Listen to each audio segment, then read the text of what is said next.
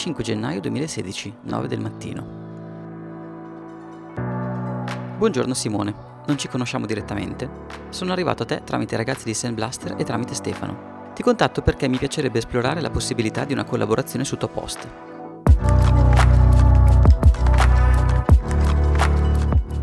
Con la mia società, Dominion Hosting Holding, investiamo in hosting provider in Italia e nei paesi emergenti d'Europa. Abbiamo appena investito in Topost con l'obiettivo di rilanciarlo, oltre che in Domenza, Domovanie e Plus. Domenza e Domovanie sono i principali player in Slovenia, mentre Plus è il principale player in Croazia. Per quanto riguarda Topost, stiamo lavorando al nuovo sito internet e in parallelo volevamo riprendere in mano il lavoro sul SEO. Topost è molto simile a Scabby e Sandblaster come tipologia di azienda, nel senso che la lead generation è sostanzialmente organica. Negli ultimi due anni il lavoro sul SEO è stato abbandonato e i risultati sono calati molto. Ti può interessare l'opportunità? Nel caso, come possiamo procedere con l'approfondimento? Resto in attesa di un tuo feedback. Grazie mille, a presto, Nico. Due ore dopo. Ciao, piacere di conoscerti. Tutto dipende se vuoi accelerare in fretta, con un rischio difficile da quantificare di essere penalizzato nel giro di mesi o anni, o se vuoi una strategia di ampio respiro con meno rischio ma risultati più lenti. Nel primo caso non ti servo. Vai di link building su blog verticali, paghi in article marketing e i risultati arrivano. Nel secondo, se vuoi, ci possiamo sentire, ma soprattutto per i primi periodi non sono quasi mai fuochi d'artificio. Se vuoi ci possiamo sentire domani mattina quando vuoi. Ciao. Dieci minuti dopo. Ciao Simone, piacere mio. Guarda, se devo essere sincero, mi interessa collaborare con te. Sia i ragazzi di Sandblaster che Stefano mi hanno detto ottime cose. Sono convinto che Topost sia un progetto SEO driven. Stiamo pensando peraltro di lanciarlo anche a livello internazionale, nel senso che abbiamo fatto delle analisi e abbiamo visto che riusciamo ad avere il miglior prezzo di mercato sull'hosting anche in ambito anglofono. E dunque vorrei fare le cose per bene. Chiaramente vorrei ottenere risultati, però preferisco guardare al medio periodo e costruire qualcosa di solido. Se poi c'è un modo per ottimizzare anche le performance nel breve periodo, ammetto che non mi fa dispiacere, però non inseguirei scorciatoie pericolose. Per quanto riguarda la call, domani sarò con i bimbi, contavo di portarli a vedere qualche museo, quindi non sono certo di riuscire a chiamarti. Qualora non dovessi farcela, per te andrebbe bene anche sentirci il giovedì? Nel caso a che ora? Grazie, ciao, Nico. Due settimane dopo avevamo un contratto firmato e un progetto chiaro con obiettivi di medio e lungo termine. Quello che non sapevamo è che la collaborazione si sarebbe poi protratta per tre anni e avrebbe coinvolto e ristrutturato tutta l'azienda. Quello che non speravo si è verificato e durante un team building di DHH a Trieste avrei persino conosciuto Elisa. Oggi, vari anni, tanti chilometri percorsi ed euro guadagnati assieme, cerchiamo di capire chi è Gian Domenico Sica.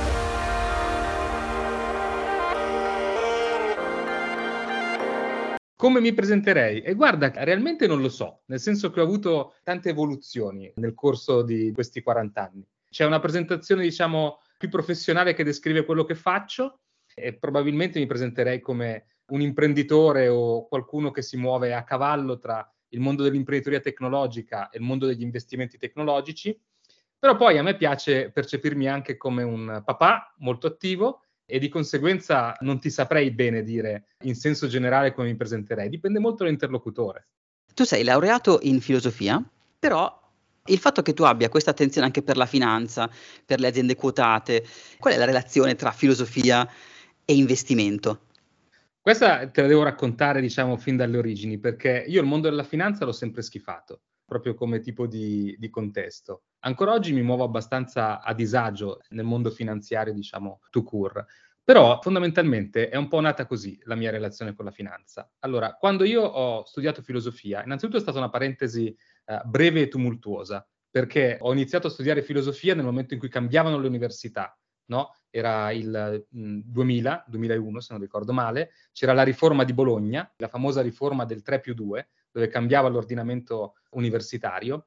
Io che ero un mediocre studente liceale, mi illuminai entrando a filosofia e diventai uno studente di filosofia inspiegabilmente molto bravo, per cui un anno e mezzo mi sono laureato, non c'era il più due dopo, e quindi iniziò questo percorso un po' elaborato dal punto di vista studentesco, dove io non avevo da fare la mia laurea specialistica, però ero molto appassionato di filosofia, per cui volevo assolutamente appunto andare avanti, studiare. Iniziai subito un dottorato, che però era in Olanda, io detestavo viaggiare, per cui iniziò tutto un percorso che mise in crisi un po' questa mia identità. Pensavo di fare il professore universitario all'epoca e, a un certo punto mi dovetti reinventare e iniziai a fare eh, l'editore. Ma in realtà, eh, quando ero ragazzino, io avevo, diciamo, subivo molto questo fascino quando sentivo le storie di, di, Google della Silicon Valley a fine anni 90. Io sentivo questo podcast su Radio DJ, eh, non era un podcast, scusami, era una trasmissione, e parlavano della New Economy. Io ero estremamente affascinato non tanto dalla figura dello start-upper, ma dalla figura dell'angel investor,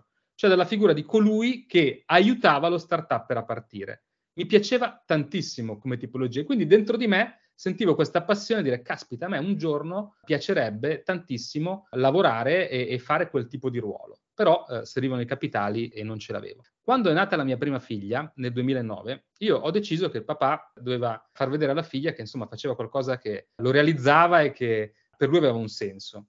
Io all'epoca 2009 facevo l'editore, in parte, in parte facevo il consulente nel mondo digitale, ma un po' mi annoiavo a fare l'editore un po' eh, probabilmente non ero neanche così tagliato. Eh, insomma, volevo fare qualcosa d'altro. E nel pensare a che cosa fare di altro avvenne questo incontro con la finanza. E cioè, memore di questo ricordo, cioè di voler provare a fare l'angel investor, iniziai, però mi mancava il capitale eh, eh del tutto, e quindi iniziai a dire, ok, ma che cosa posso fare di vicino a questo mondo per imparare il mestiere? E andando a guardare su internet quello che esisteva in Francia, in Germania, o uh, anche in UK, che sono economie un pochino più avanzate della nostra, vidi che esistevano queste società che, diciamo, si occupavano di un tipo di finanza chiamato finanza d'impresa, dove aiutavano nei fatti le società tecnologiche a raccogliere capitali. Allora io ho detto, vabbè, questa cosa posso provare a farla, perché comunque mi sembra un'attività molto relazionale, che richiede delle competenze di finanza basse, io non ne sapevo assolutamente niente e per l'appunto da filosofo tutto ciò che atteneva al denaro non mi piaceva particolarmente proprio dal punto di vista della pancia. E, il mondo della finanza l'avevo sempre visto come un mondo che non mi aveva mai incuriosito. Mi incuriosiva questa figura del, dell'angel investor, del supporter industriale, ma non la finanza. Fondamentalmente nel 2010 avviai questa mia Grafo Ventures, dove all'inizio la mia idea era io voglio aiutare le società tecnologiche eh, italiane a trovare capitali e, e quindi pensavo di fare fondamentalmente il consulente su questo tipo di attività. Però non conoscevo gli investitori, non conoscevo uh, gli imprenditori e quindi iniziai, ho detto che cosa posso fare da umanista che comunque nella sua vita ha fatto l'editore, cosa posso fare per, per muovermi, iniziare a muovermi in questo mondo? E quindi ho detto, vabbè, inizio organizzando degli eventi. E quindi ho organizzato un paio di summit eh, che si chiamano Culture Convivio, eh, nello stesso posto in cui ho organizzato la mia cerimonia di, di, di, nozze, esattamente con lo stesso format, cioè un grande pranzo nuziale, era una cosa molto particolare. Eh, organizzai questi due, diciamo, grandi pranzi nuziali dove invitai sostanzialmente tutto il gota dell'imprenditoria digitale italiana e eh, eh, tutto il gota del mondo degli investitori, venture capitalist, prima italiani e poi europei. E, e, ricordo che fu un'esperienza interessante perché all'inizio non mi rispose nessuno. Io scrissi questa email ai vari Barberis, a, a, a tutti diciamo imprenditori e nessuno mi rispondeva. E ero disperato perché io comunque alla fine non avevo più un lavoro da fare, avevo i miei 30.000 euro, ricordo che ho detto che questi investo tutti su questa idea e cacchio, nessuno mi rispondeva per venire a mangiare a, a, al mio evento che volevo organizzare. Al che dopo qualche giorno che nessuno mi rispondeva, eh, ho avuto la prima conferma, una persona evidentemente sarà sbagliata, aveva confermato la partecipazione, ho iniziato a scrivere a tutti dicendo guarda io ho invitato queste persone, eh, queste sono già le conferme che ho avuto. Allora pian pianino, pian pianino, pian pianino questo eh, diciamo, schema sociale ha funzionato e, e sono venuti tutti. E, e, quindi mi trovai a pagare questi pranzi al, al mondo degli imprenditori digitali e dei, dei venture capitalist. E così fondamentalmente esordii eh, eh, eh, nel, nel, iniziai diciamo, il mio percorso nel mondo della, della finanza. Ecco. Ma non ho capito. Eh, allora, tu gli hai offerto da mangiare. Sì. E da lì poi com'è che queste persone hanno deciso di aiutarti a finanziare le start-up? Cioè com'è che sei riuscito a mettere in comunicazione questi due mondi? Ok, allora con questi due eventi fondamentalmente nel giro di pochi mesi ero entrato in contatto con tantissimi imprenditori tecnologici, alcuni dei quali cercavano capitali, e poi con gli investitori che invece erano alla ricerca di imprenditori da finanziare. In particolare un imprenditore, diciamo, di una piccola realtà di Sovico, all'epoca piccola, che si chiamava tuttora Docebo, stava cercando dei, dei capitali. Allora io eh, fondamentalmente attraverso questi eventi lo misi in contatto del tutto gratuitamente con un fondo che si chiamava all'epoca Principia, che investì in questo progetto. Oggi Docebo è una società quotata sul Nasdaq, è diventata un, un unicorno, una bella storia di successo. Però insomma facendo questi eventi pian pianino iniziai a, a, mettere un po' in contatto gratuitamente, perché non sapevo se, se, se sapevo fare questo mestiere. Quindi, insomma, mi trovai, morale della favola, alla, prima, alla, fine di questo primo anno di organizzazione di eventi, sostanzialmente in bancarotta, tra virgolette, nel senso che non riuscivo a, a produrre uno stipendio, ma con degli eventi che erano stati molto apprezzati e effettivamente ho aiutato diverse società a raccogliere capitali gratuitamente, cioè senza nessuna eh, richiesta di nulla in cambio. E quando quindi mi stavo per mettere a cercare un lavoro, successe una cosa interessante. Successe che eh, Claudio di Docebo, che aveva effettivamente raccolto dei capitali attraverso questi contatti che avevo creato, probabilmente in un moto di riconoscenza, mi offrì di continuare ad aiutarlo, questa volta professionalmente, nella gestione un po' di queste relazioni con gli investitori e col mondo dei suoi stakeholder industriali. Poi successe che Antonio eh, Baldassarra, che eh, anche tu hai conosciuto, fondatore di C-Web, che avevo conosciuto in quanto per il tramite di Claudio, perché era stato un suo investitore, è stato il mio sponsor eh, in uno di questi eventi, uno dei pochi sponsor che sono riuscito a raccimolare, mi propose anche lui, diciamo, un, un, eh, iniziamo un percorso di collaborazione professionale per organizzare iniziative simili per C-Web. E poi successe che Enrico Gasperini, che ahimè non c'è più, aveva creato questo incubatore di, di startup, questa società che voleva essere un incubatore di startup, si chiama Digital Magic, e eh, mi propose di entrare in Digital Magic e di aiutarlo a mettere in piedi questo incubatore, occupandomi di tutta l'area, diciamo, un po' di venture capital e di angel investment. Per cui fondamentalmente da questi eventi che di per sé non hanno funzionato eh, economicamente, sono nate tre opportunità che poi, diciamo, mi hanno fatto uh, fare il primo passo dal punto di vista professionale nel mondo un pochino della, della finanza al servizio dell'impresa.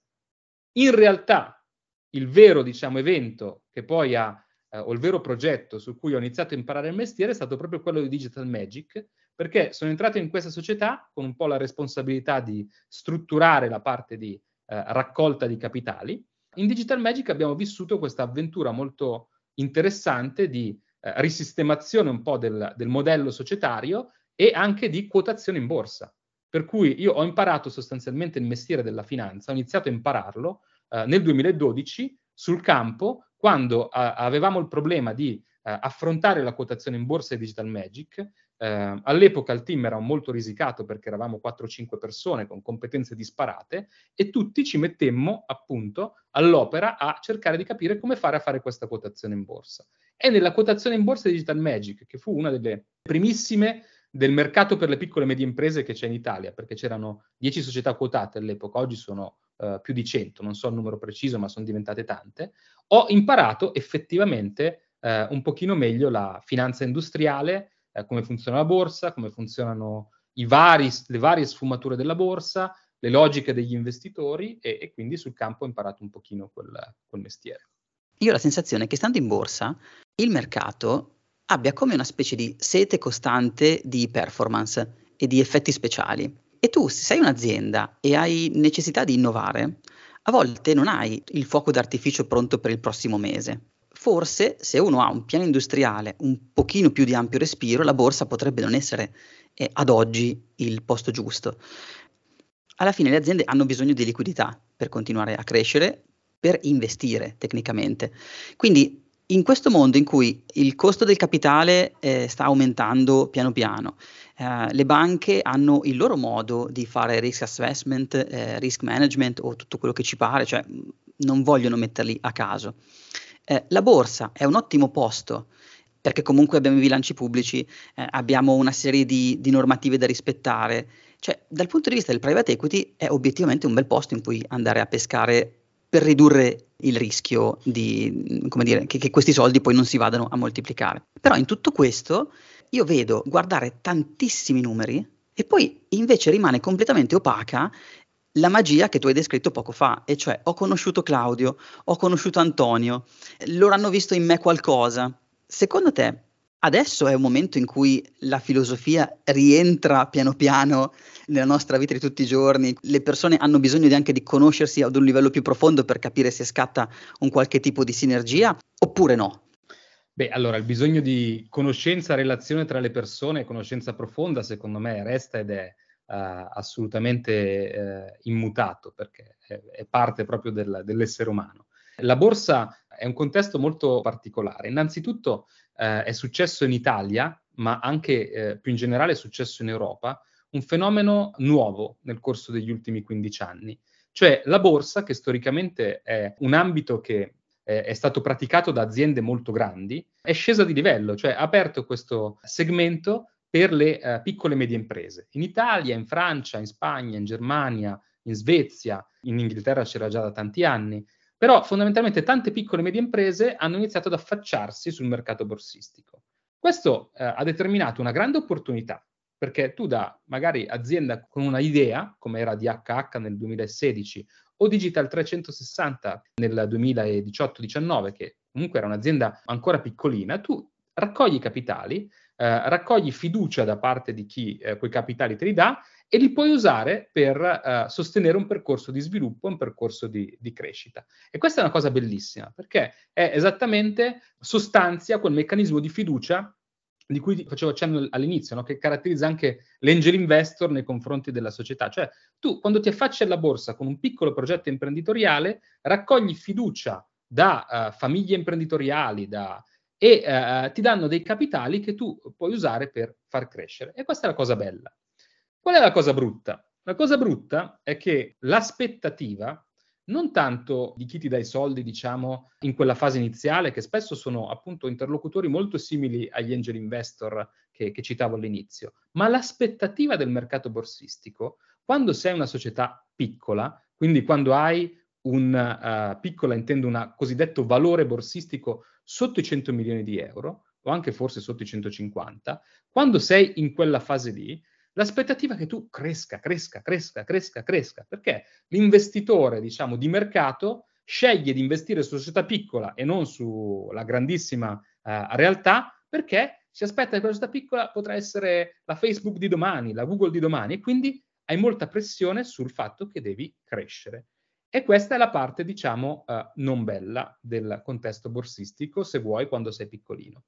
Dopodiché molto dipende da come tu interpreti eh, lo stare appunto uh, su questo mondo, diciamo, uh, borsistico, perché tu puoi inseguire questo tipo di aspettative, questo tipo di pressione alla crescita, cerchi il fuoco di artificio ogni volta, come dicevi tu, eh, sei sempre alla ricerca di qualcosa di positivo, di, di, sviluppo da raccontare per far vedere che tu cresci, ti sviluppi e sei eh, il numero uno, oppure puoi fartene una ragione, eh, fregartene per certi versi e fare quello che ritieni sia meglio per la realtà imprenditoriale che hai creato e per i suoi soci, sapendo che questo fare il meglio, che comunque è proiettato sempre verso una dinamica di sviluppo e di crescita, però può avere anche dei momenti di discontinuità, può avere anche dei momenti in cui ci sono delle scelte coraggiose che eh, non si traducono in un numero sul semestre successivo da mostrare, ma che eh, mostreranno i loro risultati in un arco temporale più lungo. Quindi molto sta come uno interpreta questo tipo di ruolo. Eh, io personalmente eh, mi ricordo quando ho iniziato a affacciarmi, eh, diciamo appunto, sul, a gestire, diciamo, società quotate, dieci anni fa lo interpretavo in un modo. Oggi, che invecchio, lo interpreto in maniera diversa. Cioè, dieci anni fa anche a me interessava l'effetto wow, il far vedere che si è bravi, si cresce. Oggi mi interessa decisamente meno, perché comunque quello che ritengo più importante è avere un progetto imprenditoriale buono, che cresce, che si sviluppa, lavorare bene e poi i risultati arrivano con i loro tempi che possono essere più o meno accelerati. Ultima cosa che ti aggiungo è questo mercato borsistico, questo contesto determina poi degli effetti distorti, e cioè tu ti trovi a un certo punto su questa piazza eh, dove ci sono tante realtà piccoline, e la tua magari appunto cresce, si sviluppa e a un certo punto succede che per le situazioni macroeconomiche che accadono, per le situazioni anche geopolitiche, l'Italia non viene più ben vista dal pubblico degli investitori e quindi tanti iniziano a vendere le azioni di tutte le piccole società italiane. Poi eh, la borsa in generale o gli investimenti azionari non vengono più così tanto apprezzati perché c'è una situazione di incertezza globale, quindi si vendono ancora delle azioni. Ed ecco che a quel punto arrivano i fondi di private equity che dicono, beh, Però c'è questa Italia dove hai queste belle realtà così tanto interessanti che costano un terzo di quelle che troviamo negli Stati Uniti, compriamo queste belle realtà perché ovviamente in un arco temporale non troppo lungo possono avere una rivalutazione importante anche per una sola e mera questione di arbitraggio. Cioè tu hai una penna che in Italia costa 5 centesimi, la stessa penna che in un altro tipo di contesto geografico costa 15 centesimi. Quindi se compri la penna 5 centesimi in Italia, magari domani la puoi rivendere al doppio del valore, anche per un mero fatto di arbitraggio. E quindi l'Italia oggi è una terra che è molto guardata dai fondi di private equity, che non sono però interlocutori borsistici, sono quelli appunto che portano fuori dalla borsa, è molto vista perché offre questa opportunità, esattamente come un anno fa, due anni fa lo offriva la Polonia e come magari tra un anno o due lo offriranno altri paesi. Quindi quando uno è in un'economia un po' debole, poi le aziende di quell'economia sono un po' alla mercé di queste situazioni. Ecco, ti chiedo qual è la tua ricetta della sopravvivenza eh, in questo mondo in cui chiunque può comprare un titolo, però il prezzo di quel titolo dipende dalla decisione del sistema. Però per fare delle scelte giuste noi dobbiamo essere in anticipo sul sistema e, e per essere in anticipo dobbiamo conoscere le persone. Io non ci vedo una grande altra alternativa. Tu che ne pensi? Allora, è molto difficile capire come investire i propri denari in uh, progetti imprenditoriali di aziende quotate in borsa senza, diciamo, avere un'esperienza sul campo. Io quello che faccio eh, è questo. Innanzitutto guardo i bilanci delle imprese. Per me i bilanci sono un po' come l'analisi del sangue, ti rappresentano lo stato di salute di un'impresa. Eh, se sono dei bilanci buoni, poi approfondisco, se non sono dei bilanci buoni, tendenzialmente non vado ad approfondire. Non investo in società che hanno una bellissima storia ma dei bilanci totalmente sballati eh, perché ho, ho, deciso di limitare eh, il mio ambito a quello delle aziende sane. Dopodiché, una volta che trovo delle società eh, che hanno appunto gli esami del sangue in regola, vado ad approfondire. Io normalmente investo solamente in società della economia dei servizi, per cui software piuttosto che servizi professionali, cose che posso capire, perché eh, viceversa ci sono tanti ambiti come il biotech eh, che mi affascinano tantissimo, ma che so di non capire, diciamo, a, a un grado di, di, tale che mi permette di valutarli. Dopodiché, eh, quello che faccio è cercare di, di, capire se il management è un management, diciamo, sano, anche quello, oppure eh, se invece è un management che non è così sano. E lo faccio, ove possibile, andando a parlare con loro, e questo è possibile nel caso di società piccole, per piccole vuol dire che magari fatturano 50 milioni di euro, però è piccolo, borsisticamente parlando. Quando parli con le persone, quali sono gli equivalenti dell'analisi del sangue che usi nel bilancio, però per capire se la persona ha un mindset che può funzionare o che ti ispira fiducia? Più una cosa istintiva. Tendenzialmente le persone che riescono a dialogare e che quindi riescono a porsi nei confronti dell'interlocutore in una maniera tale da instaurare un rapporto eh, costruttivo di ascolto e di incastro anche con le proprie parole nell'ascolto, dando appunto l'evoluzione al dialogo, è la prima cosa che guardo. Dopodiché, dal punto di vista dei, dei CEO delle quotate, tendo a scartare tutti quelli che nei primi minuti mi dicono che sono fantastici, leader, sono i numeri uno, che faranno, che... cioè a me piace un po' il manager che fa understatement, che è serio, eh, lavora, perché poi chi fa questo mestiere sa perfettamente che si alza la mattina, apre il computer e ha tendenzialmente solo problemi da gestire. Per cui, eh, come dire, quello che mi rappresenta il mondo della sua azienda come l'Eldorado dove tutto funziona alla perfezione, mi sta dicendo un cumulo di sciocchezze. Quello che invece mi rappresenta la sua quotidianità lavorativa, la quotidianità lavorativa della sua azienda, che è un'azienda buona perché appunto l'ho preselezionata in base agli esami del sangue, quindi al bilancio che è buono. Come un qualcosa di un pochino più complesso, dove le cose vanno bene, sì, però ci sono determinati rischi, determinati pericoli, le cose... Cioè, l'onestà nell'interlocuzione è tendenzialmente qualcosa che apprezzo, insieme con la passione e insieme anche con una mancanza di avidità. L'avidità la misuro in funzione dello stipendio del CEO, cioè se vedo che il CEO ha uno stipendio che è del tutto sperequato rispetto allo stipendio degli altri dipendenti, allora mi faccio un'idea di un certo stile manageriale. Se vedo che il CEO tutto sommato ha uno stipendio che è, diciamo, in linea con quello che so essere il costo azienda di figure magari manageriali in realtà comparabili, allora penso che sia un CEO che anche nei fatti dimostra personalmente una certa onestà. Perché? Se un CEO di un'azienda da 30 milioni di euro con un certo tipo di marginalità ha uno stipendio da mezzo milione di euro all'anno, quando la seconda figura in azienda magari ha uno stipendio da 100.000, 120, 100... È un CEO che probabilmente sta costruendo una sua rendita di posizione che non necessariamente è basata su una costruzione di risultato, ok? Se il CEO dell'azienda è un CEO che ha uno stipendio più o meno in linea con quello delle prime linee, per cui non so, magari uno stipendio di 200, 250 mila euro, il secondo manager ce l'ha di 150. Poi è una parte variabile che può essere una parte anche importante, però la scommette sui risultati. Allora ti denota un certo tipo di cultura dove lo scopo del CEO è quello di creare valore nella società per uh, gli azionisti e di prendersene una parte del valore, perché magari arriva a guadagnare un milione di euro all'anno, ma in funzione di determinati eventi che si verificano nella società e che sono eventi positivi per tutti. Per cui questo vado a guardare, non tanto in senso assoluto quanto guadagna il CEO, ma come si costruisce anche un po' questo, questo guadagno. La passione invece come entra nel tuo radar?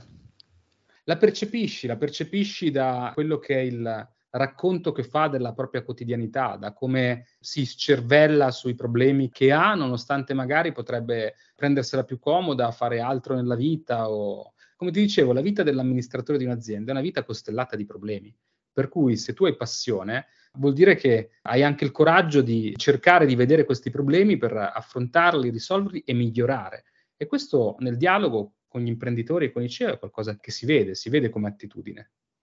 È normale che un CEO esibisca la sua passione mentre parla con un investitore, oppure esiste anche quel CEO che se la tiene per sé nella sua giornata quotidiana e poi invece magari quando parla con te ha soltanto un grande panico perché ha paura che non gli dai quello che gli serve allora, è molto anche una questione di carattere. Ci sono uh, tanti. Io, ad esempio, da investitore privato, quindi non con le società, ho investito in una piccola società che si chiama TPS, dove c'è un CEO molto competente che non fa overselling di nulla, però ti trasmette molto la passione che ha per le sue aziende perché trasmette questo forte senso di cura nella propria quotidiana lavorativa per ciò che fa. Anche questo è trasmettere passione, proprio perché alla fine gestire un'azienda è un percorso ricco di problemi. E una delle manifestazioni della passione è anche la cura per la gestione di queste situazioni del quotidiano. E adesso hai progetti per la casa editrice oppure cioè, i tuoi prossimi progetti come sono?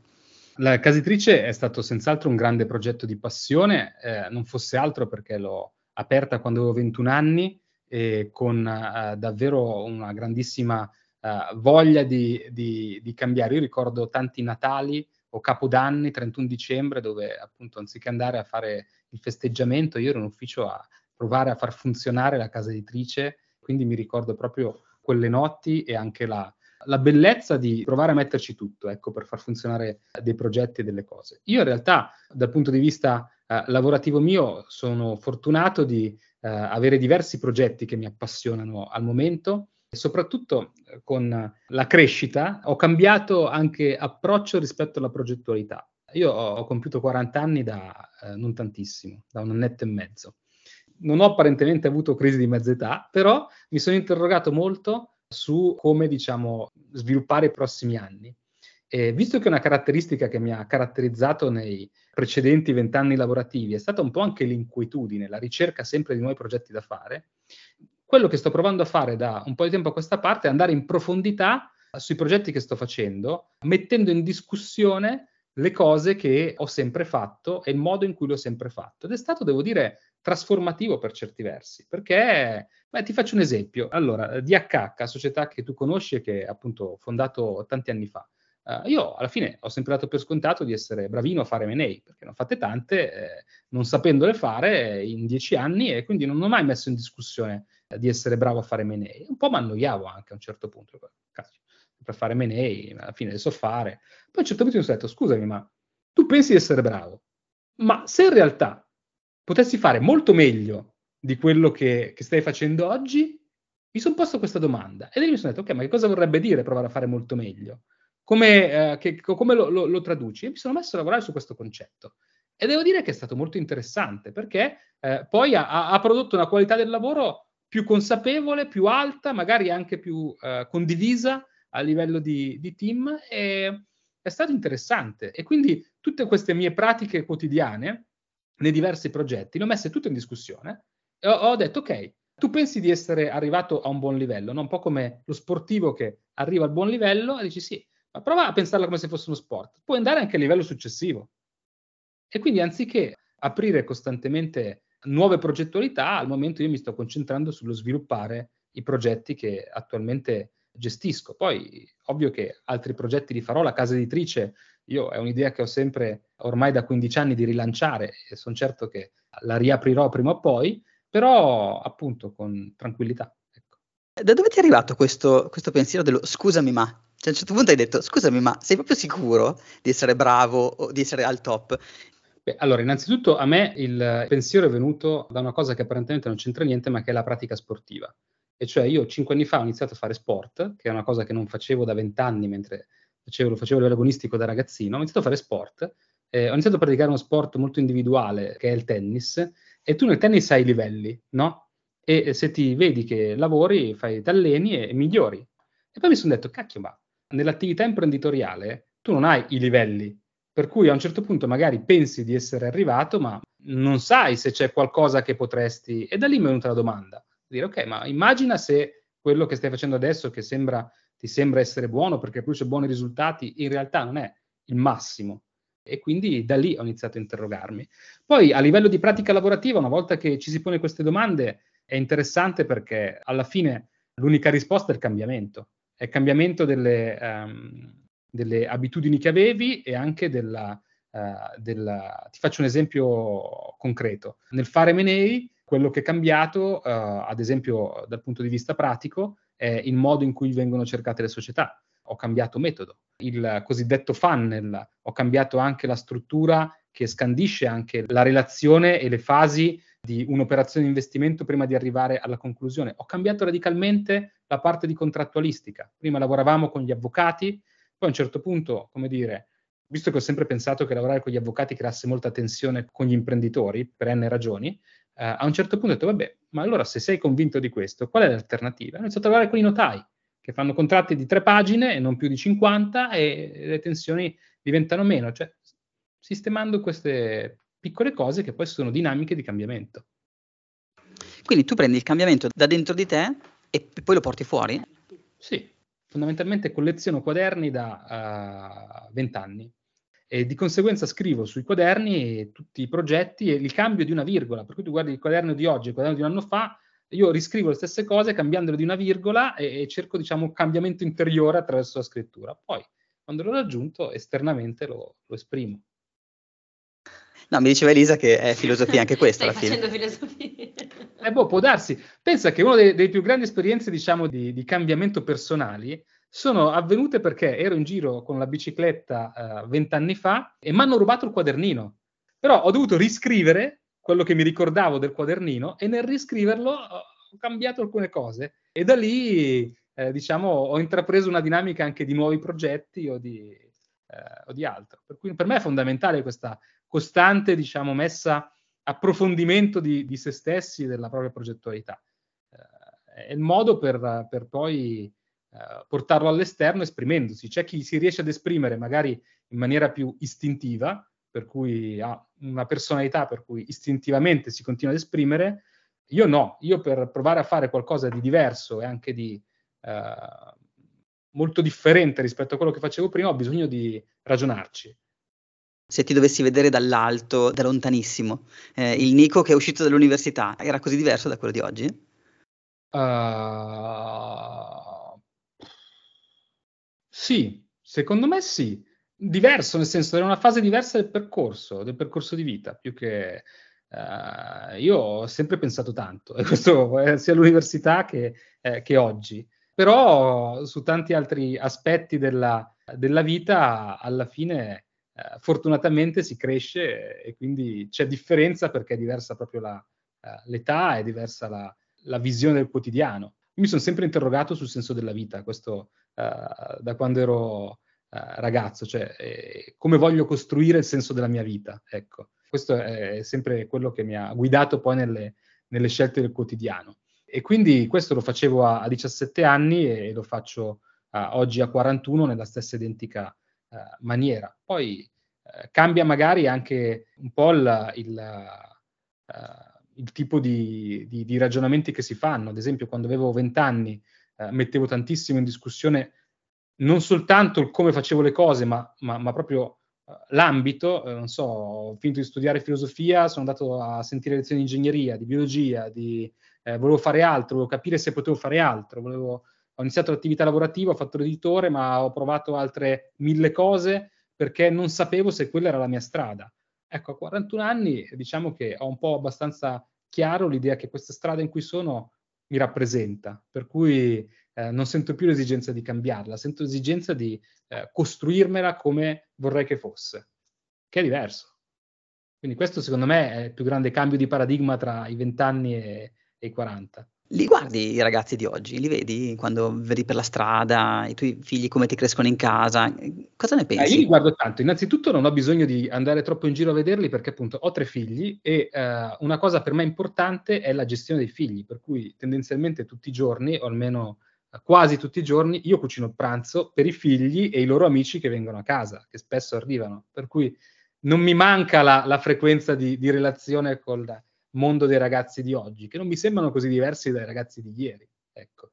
Guardando mia figlia e, e eh, le amiche di mia figlia, mi, mi, sembra di vedere una generazione molto simile a quella che era la mia. Uh, certo, ci sono i cellulari, ci sono... però non, non vedo neanche questa esasperazione nell'uso, magari la vedrò tra, tra un po', però devo dire che per il momento vedo una grande continuità generazionale. Ma secondo me c'è anche una grande continuità generazionale tra la generazione dei quarantenni, diciamo, di oggi e quella dei, mh, mm, eh, dei, dei, dei ragazzi. Cioè, culturalmente siamo simili, eh, più simili rispetto alla generazione nostra a confronto di quella dei, nostri genitori o dei nostri nonni, c'erano molte più discontinuità. Invece n- non ne vedo così, così tante. Non so se sia un bene. Ah, quindi dici che può essere più dialogo tra noi i nostri figli piuttosto che tra i nostri genitori e noi? Probabilmente sì, cioè io vedo uh, miei figli che guardano Friends, guardano uh, Gilmore Girls, guardano tutte le stesse serie che guardavo anch'io alla loro età, per cui c'è senz'altro un terreno culturale molto più affine.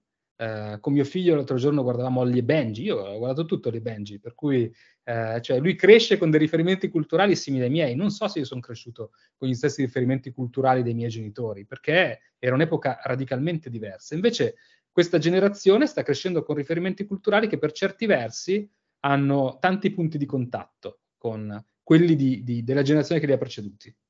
Io ho visto la mia vita come se si fossero aperte delle porte. Ok, quindi quando ho conosciuto eh, Gianni degli Antoni, quando ho conosciuto Quintarelli, quando ho conosciuto Zamperini, eh, quando ho conosciuto te, cioè ogni volta che incontro una persona è come se mi si aprissero delle porte e per me avere internet è stato come avere un posto in cui si aprivano porte infinite.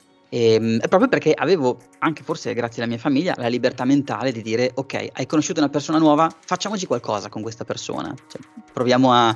giocaci, ok? Io credo che questa cosa i giovani ce l'abbiano, credo che riescano in qualche maniera a, ad avere questa idea delle porte aperte.